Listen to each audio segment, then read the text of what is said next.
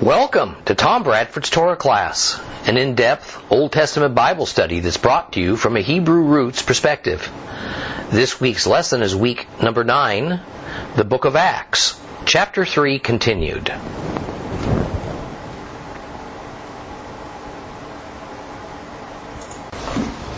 Before we move on in Acts chapter three, with our discussion of the, the, the cripple who is...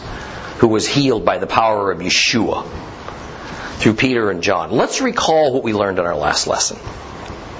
Now, we talked about the relationship between sin and sickness and found that the Bible frames the issue of one of wholeness, or perhaps more accurately, the lack of wholeness, as the dynamic that undergirds the connection between sin, sin and sickness.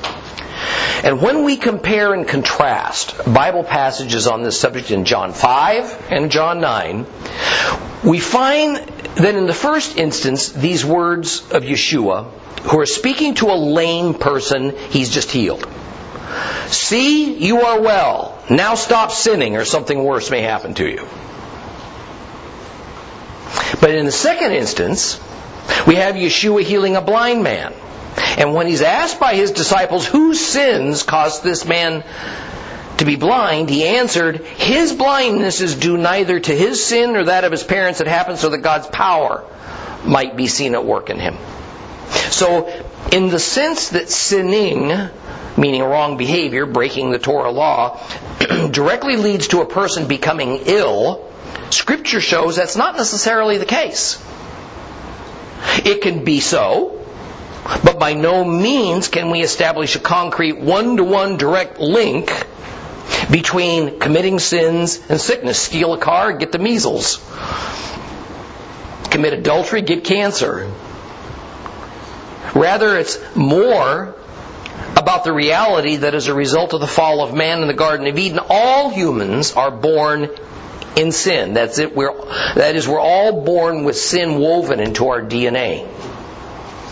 And the result of this is that we get sick and we die. So, sickness is the tangible physical manifestation and counterpart of the invisible spiritual condition of sin. But to God, the issue of sin is the lack of wholeness in His creatures. All of His creatures were originally created whole. But because we now have sin woven into us, then we're no longer whole. We're blemished. Sickness and death also represent a lack of physical wholeness. Thus, since nothing that isn't whole can be allowed into the presence of God, and since the fall of man, nothing remains whole, what can be done about this? Answer. God must restore that which is not whole to full wholeness. But how? Through redemption. Through redemption. By the blood and the living water of the Lamb, Son of God. Those who profess the Lamb, Yeshua of Nazareth, as the Redeemer, we are imputed with a kind of wholeness. It is certainly not that our bodies are made physically new and whole, because believers suffer disease and die just like the wicked do. Rather, it's our spirits that are made whole and acceptable to God, such that when we finally shed these unwhole bodies, our spirits can enter into His presence, as Peter so eloquently said it. In Second Corinthians five eight, or rather as Paul said it, we are confident then and would much prefer to leave our home in the body, come to our home with the Lord. So a key principle that we learned, and frankly it sometimes flies in the face of what we might have been taught in the past, is that redemption is not an end or a goal in itself. Rather, redemption is the means to attain the goal. The goal is wholeness before God. Now, another thing we discussed was that in Christ's day, positions were viewed with suspicion by the Jews. Luke, the writer of Acts, was a physician. And generally speaking, the attitude was that God was the healer. So a sick person was to seek God and no one else for their healing. Thus, medical healing by doctors and prayer for divine healing were regularly seen as incompatible. Even so, because of the dominance of Greek culture and the practice of medicine being so prevalent in the Roman Empire, Jews sort of readapted their thinking. And they began to accept the notion that medical healing and doctors were themselves a gift from God. And they could be used in conjunction with prayer for healing, provided the medical doctor didn't uh, practice magic. Nevertheless, while out in the Jewish diaspora, this concept of, of physicians and medicines as not being an enemy to faith in God, these were easily accepted. In Judea and Jerusalem, it was less so. So at the temple, when Peter and John seemed to have healed this cripple of our story in Acts three, they were instantly seen by the locals as faith healers. And so their first reaction was to make it clear that they didn't heal this man. God healed him. And it, that it was done in the name and in the power and in the authority of Yeshua of Nazareth. So let's reread part of Acts chapter three. We're going to start at verse twelve. So if you have a complete Jewish Bible, it's on page thirteen sixty-three.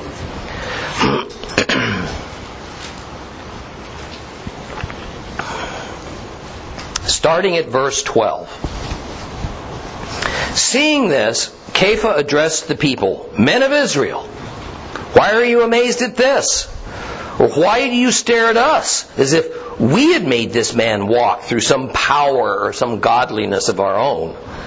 The God of Avraham, Yitzchak, and Yaakov, the God of our fathers, has glorified his servant Yeshua. This same Yeshua you handed over and disowned before Pilate, even after he had decided to release him. You denied the holy and the innocent one and instead asked for the reprieve of a murderer. You killed the author of life. But God has raised him from the dead. Of this we are witnesses. And it is through putting trust in His name that His name has given strength to this man whom you see and you know. Yes, it is the trust that comes through Yeshua which has given him this perfect healing in the presence of you all. Now, brothers, I know you didn't understand the significance of what you were doing, and neither did your leaders. But this is how God fulfilled what He had announced in advance when He spoke through all the prophets, namely, that His Messiah was to die. Therefore repent, turn to God, so that your sins may be erased, so that times of refreshing may come from the Lord's presence, that He may send the Messiah appointed in advance for you, that is Yeshua. He has to remain in heaven until the time comes for restoring everything. As God said long ago when He spoke through the holy prophets. For Moses himself said, Adonai will raise up for you a prophet like me from among your brothers. You are to listen to everything he tells you. Everyone who fails to listen to that prophet will be removed from the people and destroyed. Indeed, all the prophets announced these days, starting with Shmuel, Samuel, continuing through the, all who followed. You are the sons of the prophets. You are included in the covenant which God made with our fathers when He said to Abraham, by your seed will all the families of the earth be blessed. So it is to you first that God has sent His servant whom He has raised up so that He might bless you by turning each one of you from your evil ways."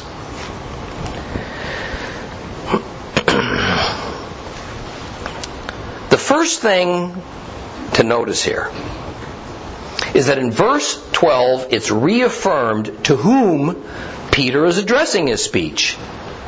To the men of Israel. Peter is not talking to Gentiles, as Gentiles are at this point not relevant to anything Kepha, Peter, was thinking about, at least not yet. And because this crippled man is so well known, it's clear that something miraculous had happened to him, and it involved this Peter and John. Now, quickly Peter deflects credit that the gathering crowd wants to give him and says that it was neither power from God given to them, nor was it their personal condition of a special godliness. And now Peter gives a speech that is essentially a gospel presentation. First he says that the power to do such miracles is invested in but one person, Yehoveh, the God of Abraham, Isaac, and Jacob, that is the God of the Jews. However, this same God has glorified Yeshua of Nazareth, meaning God has given Christ authority and power that belongs exclusively to the Father. Now see, this concept of power belonging to God the Father, but being given to Yeshua his Son, can be kind of difficult to grasp. So there are theologians, beginning with some of the earlier church fathers, who determined that if the Father gave his Son authority and power, that means Jesus now carries what his Father used to have, but willingly gave up. And what that kind of thinking results in is that we have Yeshua wrongly cast into a Greek cultural mode, mold, because in the Greek god pantheon, a father god could give his power to a son, but whatever power he gave to that son, only the son now possessed it, and the father god no longer had that particular power. So the son god could even use that power against his Father God. And while some of you may be thinking, well, gee, I've never heard that from a pastor as regards the biblical father and son, in fact, this implication is expressed in the doctrines and the attitudes of many mainstream denominations. This is why, among some Christians, Jesus is seen as supremely relevant, but the Father is seen as less relevant, or even irrelevant for so-called New Testament believers. But because Yeshua was a Jew, who was born and lived in a Jewish Middle Eastern culture, the relationship between a typical father and his son was well understood by Peter's audience. Indeed, the family patriarch bore all the power in the family until he became completely incapacitated or he died. If at a certain age of maturity the firstborn son seems worthy enough to handle some of the father's affairs, then the father, at his sole discretion, will give that son authority and power to act as the father's proxy in whatever capacity the father decides. But this in no way means that the Father has surrendered the familial authority and power in the sense that He's transferred it to His Son, so that now only His Son possesses it and the Father no longer has a say. When we see the Heavenly Father and His Son portrayed to us in the Bible, we must think in these terms, because that is precisely what's intended. The Father holds and retains all power, but He has given power and authority to His Son, Yeshua, to act as the Father's shaliach, His agent. And interestingly, Peter characterizes Yeshua not as an equal, but as the servant of his Father. Again, this is just standard Jewish Middle Eastern thinking about a father and son relationship. But just as Peter had done when he bashed the crowd of Jews on Mount Zion who were witnessing the Pentecost event of the coming of the Holy Spirit, Spirit and the speaking in tongues, he now lays that same accusation upon the Jews who've come running to see this formerly lame man leaping around like a deer. And he says that the one whom God glorified, Jesus, they now deny and disown. And when Pontius Pilate gave the Jewish crowd a choice of pardoning a criminal murderer or letting the innocent Christ go, the crowd sided with the murderer. The result was the author of life, Yeshua, was given the death sentence, and he was killed. Now, while we're here, I want to digress for just a moment to discuss Pontius Pilate. He was the fifth in a series of governors over the Roman province of Judea. And it is as certain as anything can be, when we're looking back two thousand years in the historical record, that he came into power on what our modern calendars would say is twenty-six A D. He was known as a rigid, a reckless, a ruthless ruler that tended to stir up civil dis- disobedience rather than to tamp it down using any kind of diplomacy. Now, this was actually against formal Roman policy that attempted to rule its empire in an enlightened way, not, not unlike the way Cyrus had operated the Persian Empire. Now, Pilate was removed from power by Caesar in thirty-six A D for a particularly unconscionable act against some Samaritans who wanted to journey to Mount Gerizim to meet with a prophet. He killed many of this peaceful assembly for some ambiguous reason.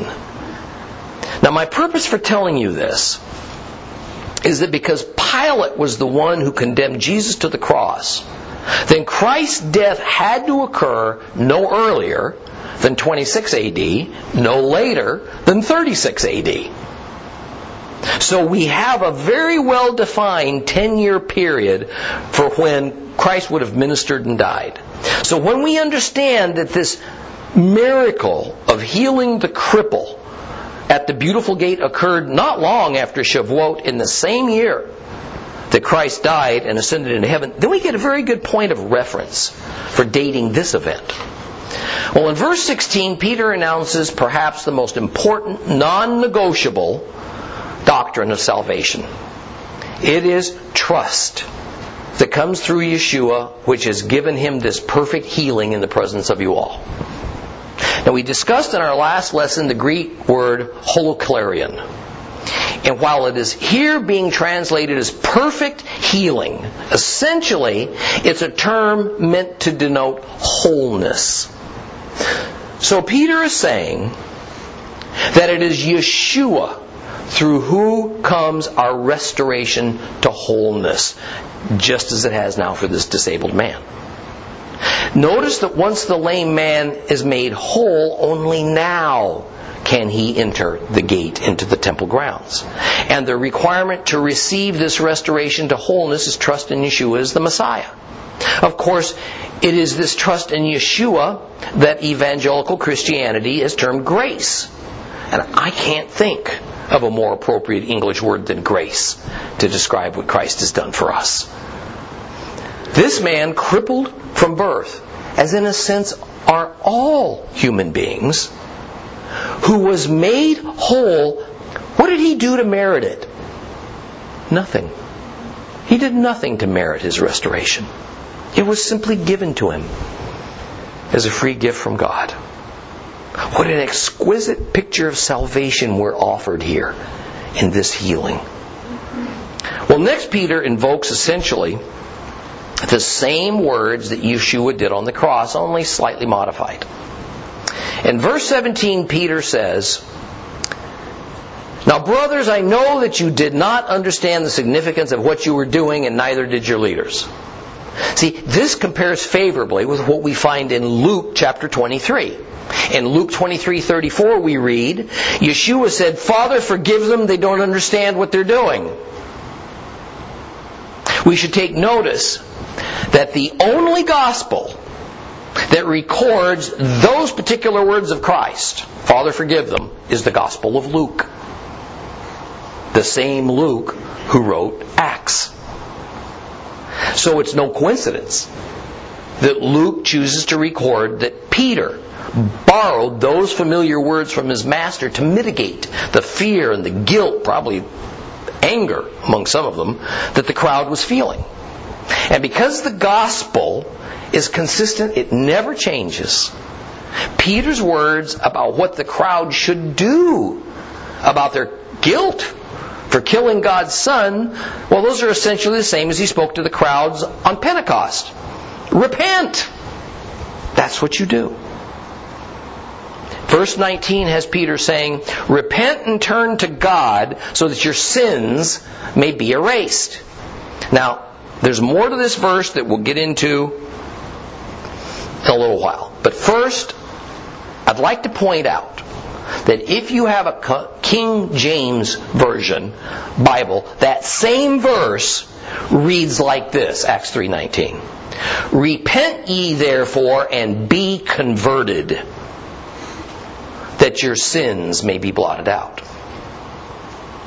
The complete Jewish Bible says, turn to God. The King James Version says, be converted. So we're going to pause now and take a detour to examine yet another common Christian doctrine that needs to be retired. And it is the doctrine that says, becoming a Christian means to convert.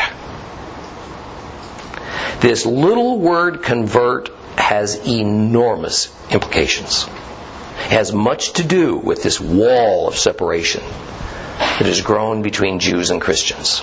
And I'm going to tell you the bottom line up front before I then explain it more thoroughly. Peter's call is not to convert. It is to turn. Now, the dictionary says that to convert means to change in form, to metamorphose.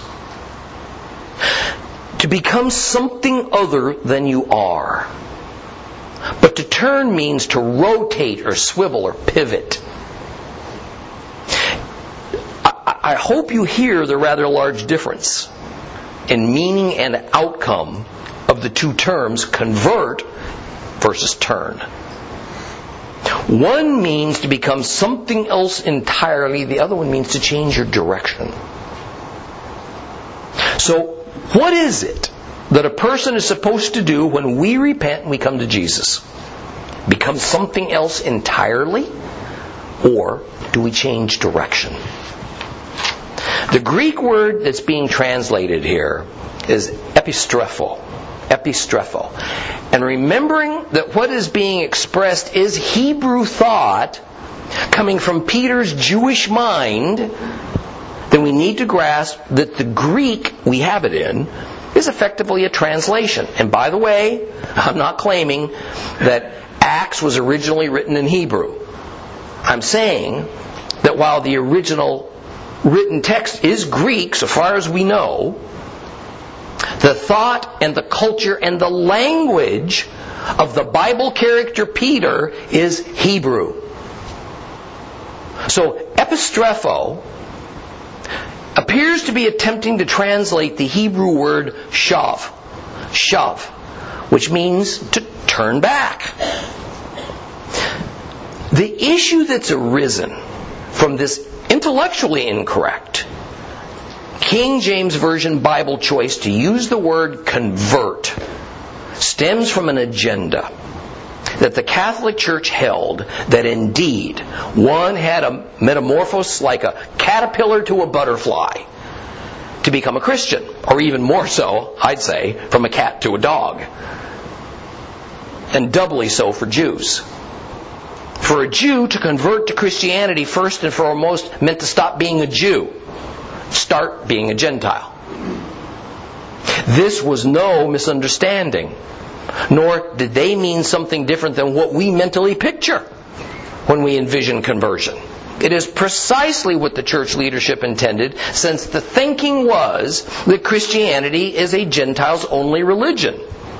And this doctrine of conversion is deeply embedded, although often invisibly, just below the surface, in most of mainstream Christianity, even if most Christians don't recognize it for what it is. See, words have meaning. Words create mental pictures. Pictures that lead to assumptions and conclusions that we often make without consciously realizing it. And while I don't know what we do without the written word of God. On the other hand, unless one is versed in the original languages, what all of us have to read from are necessarily translations. But that's only the beginning of the issue of extracting meaning from words. The meaning of words can change over time, and they do.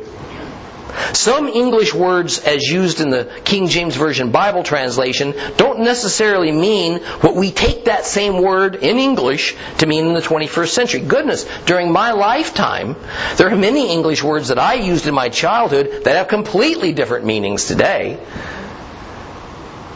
And there are English words that exist today that didn't even exist when I was a youth. So for those of you who have followed Seed of Abraham Torah class for the, over the years, you know that one of the basic tenets is that we must try to understand what those words written in the Bible meant to the authors, meant to the people those authors were directing their inspired words towards in their time, in their ancient Middle Eastern cultural setting. The his, this historical reconstruction is crucial to extract proper meaning from the words we read in Scripture. What we mu- what must also be admitted is that some of those ancient Hebrew concepts have been tragically misunderstood and at times misrepresented, and so mistranslated into certain English words that give us the wrong impression of their intent, but they do fulfill certain theological agendas. There are few biblical words, though, that have more impact on our Christian theology, doctrines, philosophy, than others. And one of those key words is the term convert, or conversion. And while we have found this English word used in the King James Version and a handful of other Bibles, in our study today of, of, of the book of Acts, chapter three, verse nineteen, this is also true as the word conversion applies to the Apostle Paul. And I propose to you today that this word conversion needs to be removed from our believers' vocabulary and removed from our Bibles as concerns redemption, repentance, and salvation, because it isn't actually there. And it doesn't belong to be inserted in there. Conversion gives us an entirely wrong impression about what it was that Peter and Luke had in mind in Acts, and what Paul did in reaction to his experience with Christ, and what he expected of disciples that they all made on behalf of the Messiah. Now, the traditional scholarship over the past several centuries has concluded that first generation, the first generation Christian community after Yeshua and the apostles had already, it had already become a distinct religion separated from Judaism. Basically, the idea is that Peter was in the process of rejecting Judaism in favor of Christianity. And Paul already had. And along with it, he had decided to condemn as worthless servitude any attempt for new believers to follow the law of Moses that had been the very heartbeat of the biblical religion.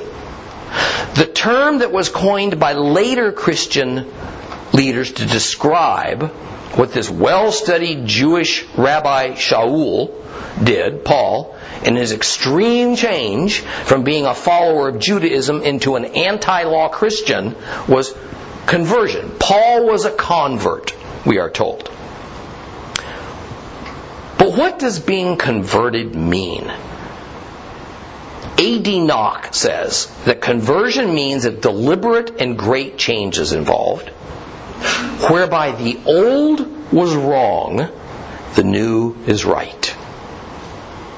And indeed, that is the crux of Christian doctrine, to prove that Peter, then Paul, decided that their Hebrew Judaism that obeyed the Torah was wrong. And now this new religion called Christianity that abolished the Torah was right. Well, in the mid nineteen seventies, a Bible academic named Krister Stendahl, who was actually at the head of religion at Harvard, urged his fellow scholars to drop the term conversion and instead use the word call. His contention was that this English word more accurately portrays to the modern mind what was true. And it is, he says, this: Peter and Paul did not see themselves as no longer part of Judaism, or as Jews who abandoned the law and the Torah. That's not how they saw themselves. The word call, you see, softens the contrast between the Judaism that these two messianic leaders, Paul and Peter, had been practicing, and this new and spreading movement that made Yeshua of Nazareth the focus. In other words, for Peter, Paul, and all the disciples, what they came to practice after their personal experiences with Christ was really a type of Judaism, not a new anti-Judaism religion. And of course, there was pushback against Mister Stendahl from the institutional Christian community that wanted there to be not merely a sharp contrast, but rather a complete break between Torah-based Judaism and this new Christianity. And this thought process is based on the enti- entirely based on the idea that Paul converted from Judaism to Christianity. It means that he discovered that the traditional Torah-based religion of the Hebrews was wrong, and now he would follow the new Christianity that in his day had no holy book whatsoever. After all, it's a historical fact that there was no New Testament till around two hundred A D, some one hundred fifty years, a century and a half after Paul's time. So if Peter and Paul, and of course all the other disciples, converted, why did they continue going to the temple in Jerusalem, making sacrifices there? If they converted, why does Paul continue to engage in the vow rituals of first allowing one's hair to grow and then cutting it and offering it at the temple upon conclusion of the vow terms? Why do they all continue to engage in the biblical feasts ordained in Leviticus? But getting beyond Peter and Paul, how do we deal with the two groups that are routinely said to form Paul's converts? Jews who practiced Judaism and pagan Gentiles who practiced idolatry. Now on the surface, it would certainly seem to be correct to say that Gentiles indeed made metamorphosis from a caterpillar to a butterfly, from the worship of their traditional gods and idols to the worship of the God of Israel. Here's the reason why the term convert still is inappropriate. It's misleading, even for this situation. In Peter's worldview, which was representative of the general Jewish worldview, the world consisted of two religious communities: Israel's and everybody else's. Everybody else was the nations, Goyim, in the Hebrew Scriptures. However, there were some Gentiles who had become something called God-fearers. Gentiles who adopted the God of Israel as their God. So, had the Jews reached a point in their cultural evolution of making a distinction between Gentiles and pagan Gentiles? No. That kind of thought is nowhere present during the era of the apostles. A culture or ethnicity and their God, that was all one and the same. So if you're an Israelite, you automatically worship the God of Israel. If you're a Gentile, you automatically worship some other God from wherever you lived. End of story. Thus, in the book of Galatians, chapter five, Paul speaks against, against other so-called Christian missionaries who were telling the local Gentiles of Galatia that if they receive a Jewish circumcision, then they'll be responsible to keep the whole law, meaning the Torah and the, the entire body of tradition that most national Jews followed. In other words, the act of having a circumcision and agreeing to live a completely Jewish lifestyle meant that such a Gentile had converted. He had converted, he had metamorphosed from being a Gentile to becoming a Jew. And guess what? Surprise! Paul was against this. He was against conversion. He didn't want Gentiles to give up being Gentiles to become national Jews. His Gentiles were to stay Gentiles. Yes, they must stop worshiping their other gods, bow down only to the God of Israel, but they weren't to convert. Christianity calls what these Christian missionaries were doing, that Paul was fighting against, as Judaizing. So in Paul's mind, the only true converts were those Gentiles who intentionally became national Jews, as the Judaizing missionaries were insisting upon. You see, the problem in using the word convert or conversion is it confuses and misrepresents the situation that's being described in the Bible. The term convert entangles us in this idea that in Peter's day, Christianity was created by Christ as the first Christian as something for people to convert to. So if Gentiles were not to convert and become Jews, and there was no need for Jews to convert to something else to follow Yeshua, then what was Paul's thought about what happened to him on the road to Damascus, and what precisely was he asking these Gentiles he was preaching to to do? What mental picture did he have that he was urging them to accept and adopt? Well, when you look at Paul's writings in Greek, he uses certain derivations of the Greek word strepho. We used one earlier, epistrepho. And they all have something to do with pointing to or turning to. For example, in First Thessalonians one nine, we hear Paul say, you turn to, you epistrepho, you turn to God from idols to worship the true and living God. Now, interestingly, when the Greek got translated into Latin, so now we're Hebrew to Greek, now we're going to go to Latin, the, he, the Latin word chosen was converso.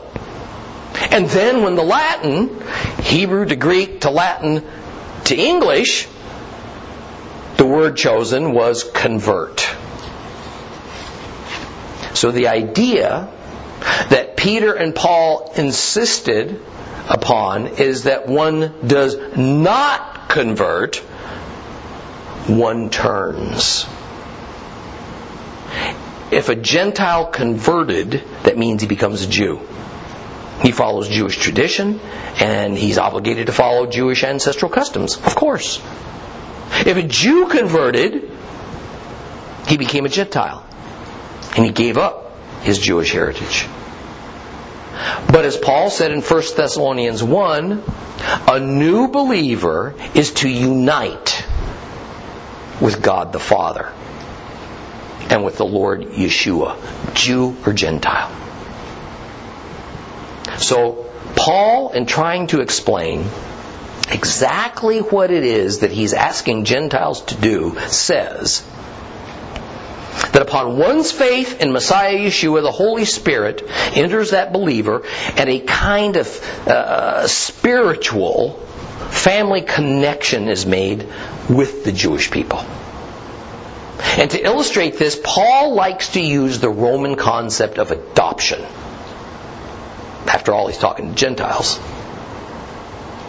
The adopted person, you see, does not have real physical blood or any genetic connection to his or her adoptive family. Nevertheless, in a real legal way and by means of a state of mind, this person becomes part of that family by mutual agreement. The adopted person makes a commitment to the family, and the family imputes family status upon that adopted person. Further, as Paul says in Romans eight and in Galatians four, that upon this status change, this adopted person, a Gentile, that's who he's talking to, can now, now cry out, Abba, Father. This Abba, Father is not the Hebrew patriarch Abraham. It's not Jacob. So no family collection, uh, connection with him is intended. Rather, this Abba, Father, is referring to the Heavenly Father, the God of Israel and of Abraham.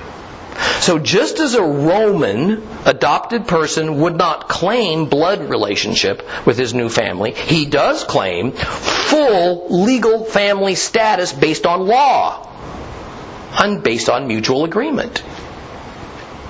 This is how we need to view what Peter meant. This is how we need to view what happened to Paul on the road to Damascus and what Paul then expected of those Gentiles that he'd go on to evangelize. He expected them to turn from their God to the true God. And when we realize this, then we can drop this concept that the disciples converted from something wrong to something right. That they all left their Jewishness to become something else. Or that a Gentile is to leave his or her Gentileness, I'm not sure that's a word, to become something else. A Jew. Whatever change there is or is being asked for, it's a spiritual turning. It's a mental condition. This also helps us to understand why the church's insistence that if a Jew wants to worship Christ, they must convert is met with such resistance by the Jewish community, as it should be. And this is because a right-thinking Jew understands that by converting, the church most certainly means that the Jew must leave his or her Judaism and central, uh, ancestral Jewish heritage and Jewish cultural customs in order to become a Christian. Paul sums up his position rather well regarding Jews and Gentiles and whether the one should convert to become the other one in Romans two twenty-five through Romans three five. Let's read that together. Romans two twenty-five through uh, three six. If you have a complete Jewish Bible, we'll start on page fourteen oh four. Go there with me, please. fourteen oh four, if you have a complete Jewish Bible, starting at Romans two twenty-five through three five. Actually, three six. I apologize, three six. Okay. For circumcision is indeed of value if you do what the Torah says. But if you are a transgressor of Torah, your circumcision has become uncircumcision. Therefore, if an uncircumcised man keeps the righteous requirements of the Torah, won't his uncircumcision be counted as circumcision? Indeed, the man who is physically uncircumcised but obeys the Torah, well, he'll stand as a judgment on you who've had a brit milah, a circumcision uh, ceremony, and have Torah written out, but you violate it. For the real Jew is not merely Jewish outwardly. True circumcision is not only external and physical. On the contrary, the real Jew is one inwardly. And true circumcision is of the heart, spiritual, not literal. So that his praise comes not from other people, but from God. Moving on to chapter three. Then what advantage has a Jew? What's the value of being circumcised? Much in every way. In the first place, the Jews were entrusted with the very words of God. Now, some of them were unfaithful, so what? Does their unfaithfulness cancel God's faithfulness? Heaven forbid! God would be true even if everyone were a liar. As the Tanakh says, so that you, God, may be proved right in your words and win the verdict when you're put on trial. Now, if our unrighteousness highlights God's righteousness, what should we say? That God is unrighteous to inflict His anger on us? I'm speaking here the way the, uh, here the way people commonly do. Heaven forbid. How else could God, uh, could God judge the world? So I ask you to retire the term convert or conversion from your vocabulary. Instead, begin to employ the term that's here. Turn. Turn. Use those in your words. Use it in your thinking. Because that's what's closer to what Peter meant. closer to what Paul did as he was prepared to take the good news to the world of the Gentiles. Well, as you can see, because Acts chapter three is so loaded with theologically important issues that arise from the advent of Yeshua, the coming of the Holy Spirit, we're still not done with Acts chapter three. So we'll continue in it next week.